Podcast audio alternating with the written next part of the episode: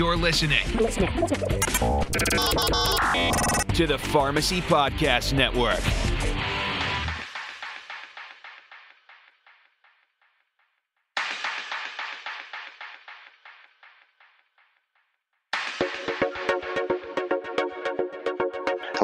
Uh, welcome to the second podcast. And what we've already had some major changes, and instead of calling it uh, uh, Game Changers Weekly, we're going to change it to Q Friday to more closely align with uh, the other great uh, continuing education uh, online materials that CE Impact has. So this will be part of that as well. So again, um, still the same proposed setup where weekly we're going to be discussing something of interest to pharmacists and, and hopefully as many practice areas as possible. And and uh, whether that's a new uh, drug, a new uh, guideline, a new study, something from the FDA, something along those lines that I hope impacts a lot of people. So again, you know, we uh, very similar to the things we do in, in the Game Changers talk at at at, C, at uh, IPA Expo, um, but um, but just kind of much more focused and, things along those lines. So again, my name is Geoff Wall. Welcome. Um, hope you're sticking around for for more of these and, and get and we'll be getting some CE for them um, because I think we've all got significant COVID fatigue. Uh, God knows I do.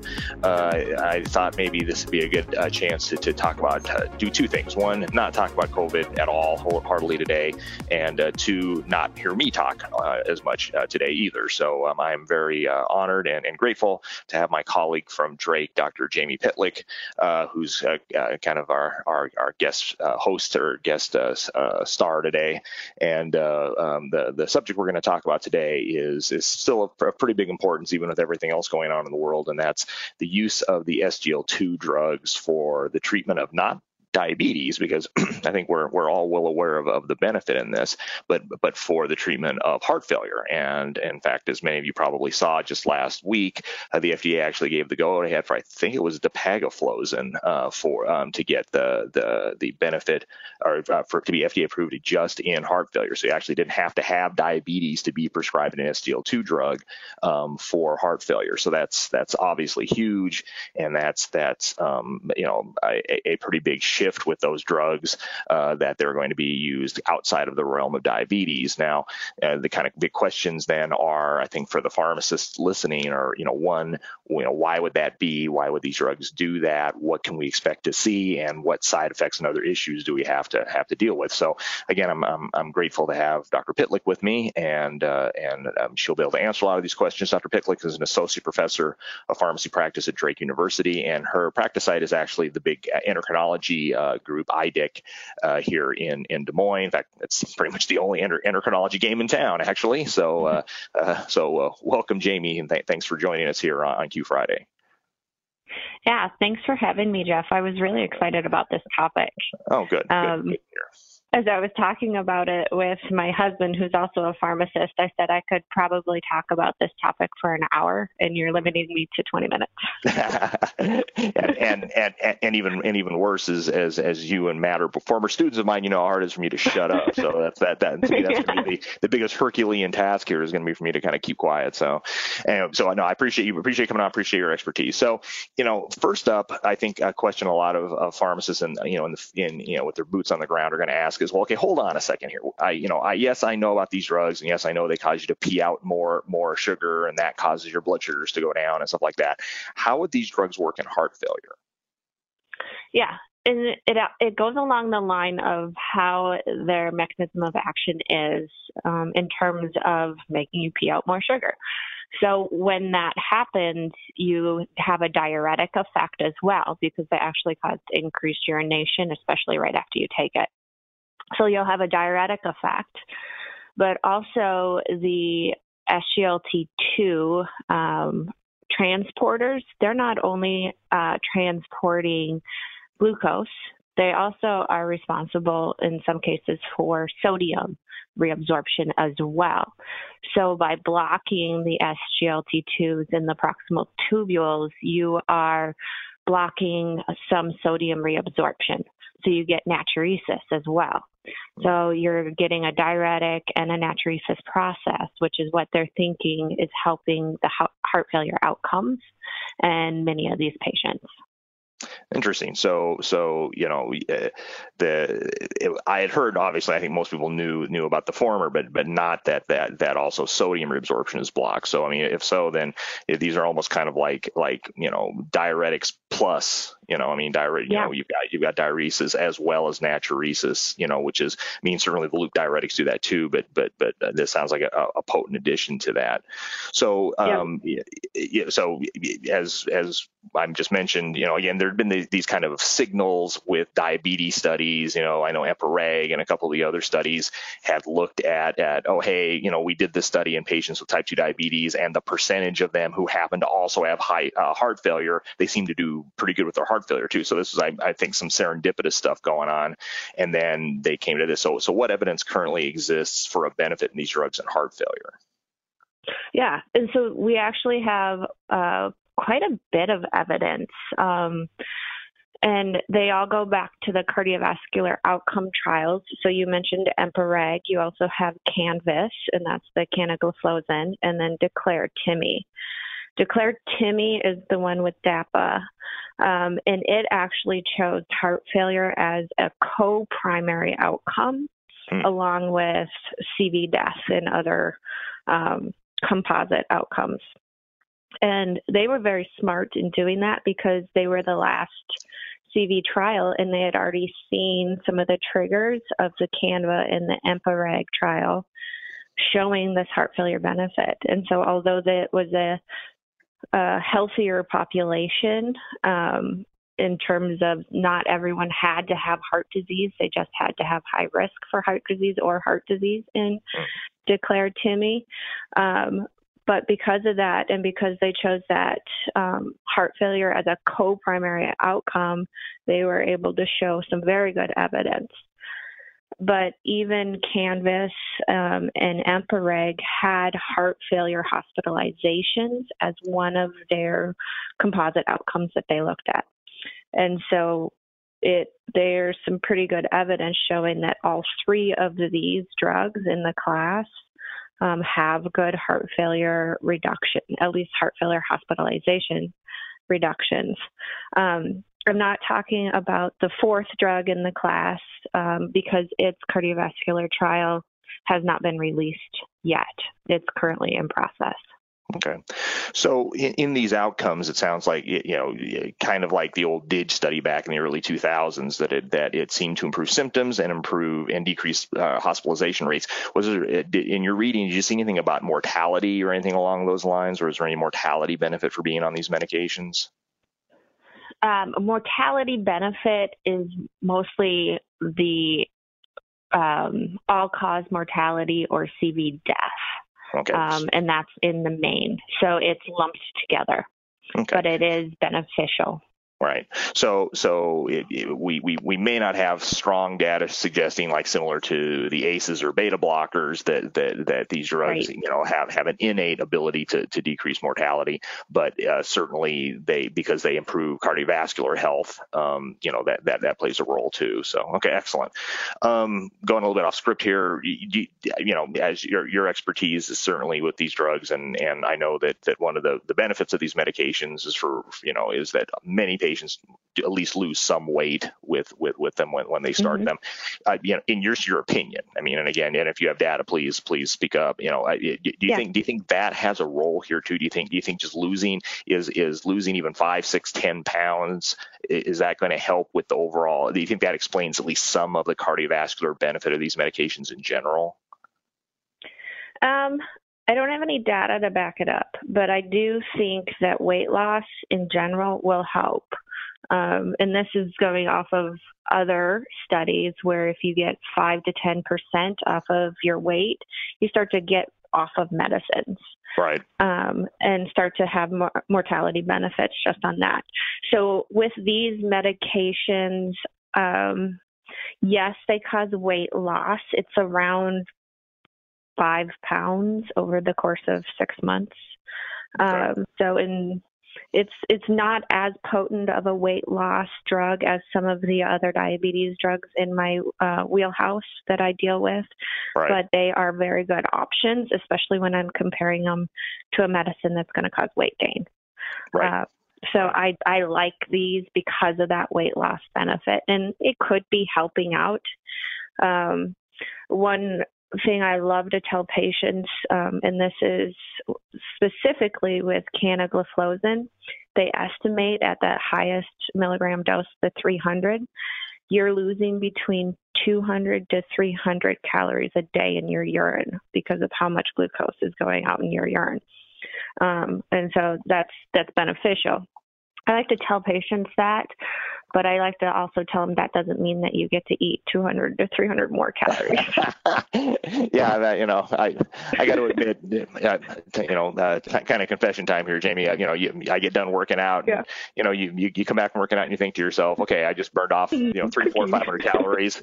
I can have that cookie now. You know, I mean, it's okay. Yeah. It, it, it doesn't even make up the 500 calories. Yeah, that's probably not, not probably not the best way for me to approach that. Absolutely. So, so so as I said, um, on May 6th, uh, the FDA approved dapagliflozin to treat heart failure, uh, again by itself, you know, um, in in patients uh, with or without diabetes. So, uh, you know, when you heard that, um, what kind of what was your what was your reaction? Did, you know, did you know did you were you like okay that might that makes sense? Was that well, mm-hmm. you know, I I I'm kind of nervous because I mean I think we have the most data obviously in diabetes patients. Maybe we shouldn't be you know doing a whole bunch of stuff in way smaller populations that don't have diabetes, um, you know, and anything else like that?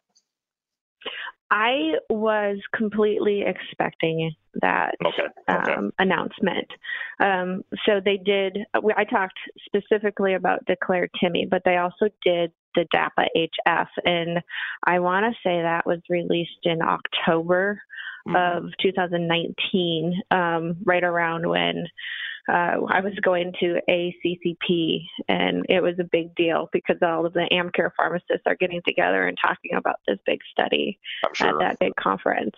Right. And um, it was it was dissected, and it is it's a great study, and it's showing specifically in patients without diabetes, they continue to have that heart failure benefit. Right. And that's fact, on top of ACEs and beta blockers and all the recommended uh, right. medications.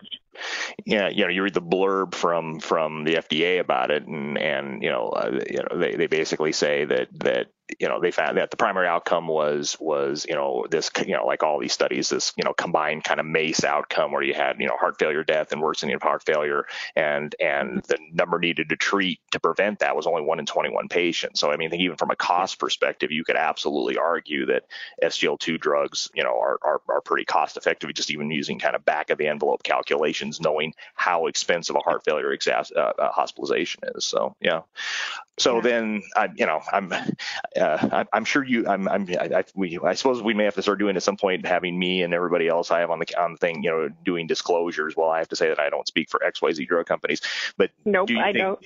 And I, and I know you don't. So, so, so, so but I, I, guess the question is, do you think this is a class effect? Because I have no doubt the makers of dapagliflozin, at least for a while, are going to say we are uh, the only, the only, you know, and, and, yeah. and, and they are. I mean, there's that. That's not a lie. I mean, they only are. So, but the the sixty-four dollar question is, and um, you know, knowing what you know about these medications, do you believe this is a mm-hmm. class effect? And you know, are we going to be looking at at a point where you know SGLT2 drugs are you know right there with with uh, you know loop diuretics, ACEs or ARBs, and beta blockers? blockers as kind of routine use meds for heart failure? I, based on what I saw in the cardiovascular outcomes trials that didn't specifically show or didn't specifically call out heart failure, but you're still seeing good outcomes and reduction of heart failure exacerbations in those across all three. I think it is going to be a class effect. Also, because you can point to a specific mechanism of action, right. and there's no major difference in that mechanism between these three drugs. I also think that points to it. I, I think, and I, I, I, agree with you. I think, you know, again, right now we can't say that, and, and I, I, think it's going to be, you know, we're, we're going to have to have at least one other other uh, drug, you know, yeah. get a similar outcome. Um, and I would be floored if all of the other companies with these drugs aren't rushing to hurry up and get these studies yeah. done and, and, published as quickly as possible. So, uh, excellent. So yeah, no, I, I, I tend to agree with you on that. So, so then, you know, let's let's get let's get more into the in, into the the practicalities of these drugs. Uh, you know, again, we've had them on the mm-hmm. on this on the on the uh, market now for a few years. But you, in your role as as a as a diabetes specialist, I'm sure dispense and and counsel and deal with how do we place these drugs, and knowing you know the the comp- knowing the the clinic you work at, you probably do your fair share of calling insurance companies and make sure they pay for it and all that kind of fun stuff. So yeah so just you know if, if you can just you know kind of you know give me your experience and again i not necessarily heart failure but just in in diabetes what mm-hmm. has been your general experience of these medications how tolerable are they do people you know have any big mm-hmm. problems with them um, you know of course everybody is terrified of urinary tract infections and vaginal yeast infections mm-hmm. and stuff like that you know have you seen a big uptick in that so i mean what you know, eh, you know what, what have been some of the practical pearls and issues you've dealt with in the diabetes population with these drugs yeah. Um, so you named off the biggest side effect, which is going to be risk of UTIs and yeast infections with these. So one thing that I've seen is the higher the A1C when you start that drug, or if you go on it and they let their A1C get a little bit more uncontrolled, meaning more glucose going out the urine and more sugar buildup. And those are the patients that are going to be at higher risk for those genital urinary infections. Hmm. Okay. Um, so less controlled. You also have to talk about hygiene as well. If you've got patients that are generally unhygienic, they're also at increased risk. Okay. Um, so it's kind of a gut feel when you're walking in. Um, we usually won't. You mean you don't uh, just walk in and ask them and go, "So how hygienic are you?" how? Yeah. So there's, you, there's, you use all of your senses and you try to figure out which is going to be the best patient. You know, if the, there's there's you know, I'll put my research cap on. You know, the, you you could come up with the the Pitlick hygienic scale and give somebody like a survey yep. and say that'd be pretty funny. So yeah. Anyway, I'm sorry. Go ahead, please, please. um, so you you do that and you kind of figure out that. I would say, like I said, the higher the A1C, so usually higher than nine, we're not putting them on uh, something until we get their uh, A1C down a little bit further, just to decrease their risk. So it might not be our go-to right away, but okay. after we get them on insulin for a couple of weeks, their blood sugars come down, we can put them on safely and Excellent. decrease that. Okay. Um, the other thing that I've seen is uh, drug interactions and hypotension. Um, you mentioned loop diuretics and um, thiazides. So if you put th- this medicine on somebody who's on a strong loop diuretic and they're already kind of borderline hypotensive, you're going to throw them into hypotension and you're going to potentially dehydrate them. Right. Yeah. So have, have you had any patients hospitalized for that or you know do they call you to say wow man I, I, I just i feel really dry and all that other stuff i mean i i can't i we've had patients certainly in my hospital who come in with hypovolemic you know issues or shock even who might be on these mm-hmm. medications mm-hmm. but i'm not sure how quickly we are to to blame them for that you know what i mean so yeah. have, have you seen that do you think i have um not she was uh in the er and okay. so I did her transitions of care because she needed a quick follow up after her ER visit. And I did the medication assessment and everything, and I was like, "Ooh, got this it. got added last week, ah. and you were hypertensive a couple of days later." Um, cool. And so, just cut back on her um, diuretic and was able to send her on her way. Excellent. Um, I've seen, and when these drugs first came out, uh, the the one of the warnings in the package uh, literature for them was was all the euglycemic DKA. Mm-hmm. And I got to be honest with you, Jamie, when that first when they first came out, I was like, what? That doesn't even make any yep. sense. Uh, but I've I've been forced to eat my words because we've seen at least five or six cases of this now at mm-hmm. Methodist, mm-hmm. and and so you know, have you seen or are there any you know anything you're looking for that would ex- put patients particularly at risk for this euglycemic DKA that you've noticed that we can watch out for? Yeah, um, any they will happen. So I've you can use it's off label to use, but mm-hmm. some of the endocrinologists will use it in patients with type 1 diabetes because mm. they have SGLT2s in sure. their um, convoluted tubules too, and yep. it actually will kick out glucose. Um, it's very rare that we will do that. Um, but there is a small benefit in those patients, but they are at much higher risk Sure. of going into this euglycemic DKA. Um, things that we tell them um, are sick day management. If you're sick and you're not drinking fluids, you don't take this medication. Got it. If you're having a surgery, you stop taking this medicine um, a couple days before, a couple days after. Anything that's going to be a major stressor on that body that could kick them over into ketoacidosis, Mhm. um, we we counsel them on that. For Excellent. type two patients, it's a it's sick day management as well. Sure. So if you're not drinking, you don't take it. Okay. Um, Excellent. No, that those are great pearls because, like I said, I, I'll I'll admit I was I I just I, I couldn't wrap my head how how you could go No. into DKA. You know what I'm saying? And and I, I just couldn't in wrap my head around it. Yeah, Yeah. exactly. But but you know the proof the proof of the pudding's in the eating because I've, I've we've definitely seen it at Methodist.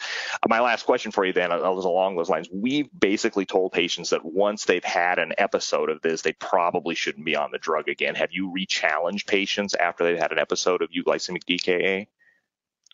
Uh, I'm trying to remember. I don't have a specific example in mind that we would have. I mean, the cases do happen. They are rare, Right. um, but most of the time they stay off.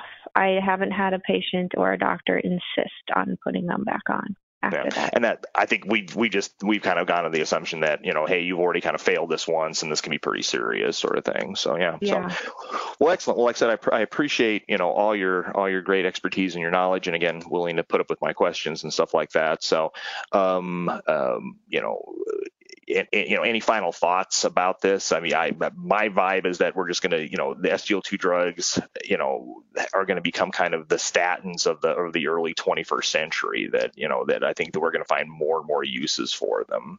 You know, Yeah, you- and that's that's exactly what my final thoughts are. Not comparing them to statins, uh, but right? just that these are very versatile drugs. Um, we didn't talk about the um, canagliflozin new indication in uh, diabetic nephropathy, Yeah, um, yeah, but yeah. we're finding these other indications that they are helping out with. Yeah. Um, so these are going to be highly utilized drugs in the near Right. future. We just got to keep the cost coming down. yeah. No, I'm, I'm, Patients I'm can utilize them. Yeah, no, I, I said I'm sure that is a significant part of your day between that and GLP-1 drugs and trying to get these things affordable. So excellent. So some final thoughts, um, but first, before we do that, again, a quick reminder. Uh, you know, if you like this um, podcast.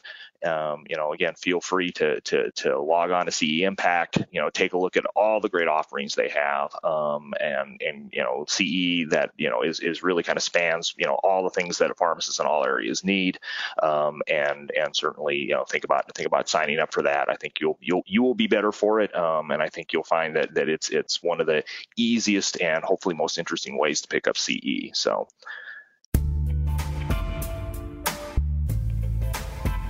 Hey, Pharmacy Podcast Nation, are you tired of searching for meaningful CE? CE Impact brings learning to you through a continuing education subscription service. That's right, no more searching. It comes directly to your inbox and it's really good. Subscribe today at ceimpact.com to receive a hot topic CE course on the first of every month. You'll also receive bonus content and tools to implement your learning. Plus, participate in a live journal club continuing education on the second Wednesday of every month to keep up on evidence based information. If you want to keep searching for good CE, you might or might not find it, and you'll waste a lot of time searching. Or you can sign up today to get CE Impact's subscription service and have all the CE you need when you need it. It's that easy. Once again, go to ceimpact.com and sign up for the subscription service. Don't waste another minute. ceimpact.com. Let the learning come to you. So again, I want to thank my uh, my guest, Dr. Jamie Pitlick, uh, associate professor of pharmacy practice at Drake. Uh, she did a great job and, and and definitely educated me, and I hope you as well about you know the SGLT2 drugs and heart failure and some some some uh, uh, practical things that, that you need to watch out for in your patients. Is again, I think these are going to be you know maybe not statin level use where everybody and their dog is on them, but I think we're going to see more and more people on them. There's just no doubt about it, and I think they have the potential to be excellent drugs. We just got to watch out for for the side effects and as, as Dr. Pitlick pointed out, trying to, to make sure they're affordable for everyone. So hope you like this uh, episode. Um, please, uh, uh, you know, like us and, and, and sign up for us at all the places you sign up for all your podcasts. And hopefully we'll see you next week. And, and remember, um, as, as, again, one of my favorite singers likes to say, uh, time is flying. Um, we don't know where it's going, but today is the most important day of all. This is Geoff Wall. I want to say thank you very much.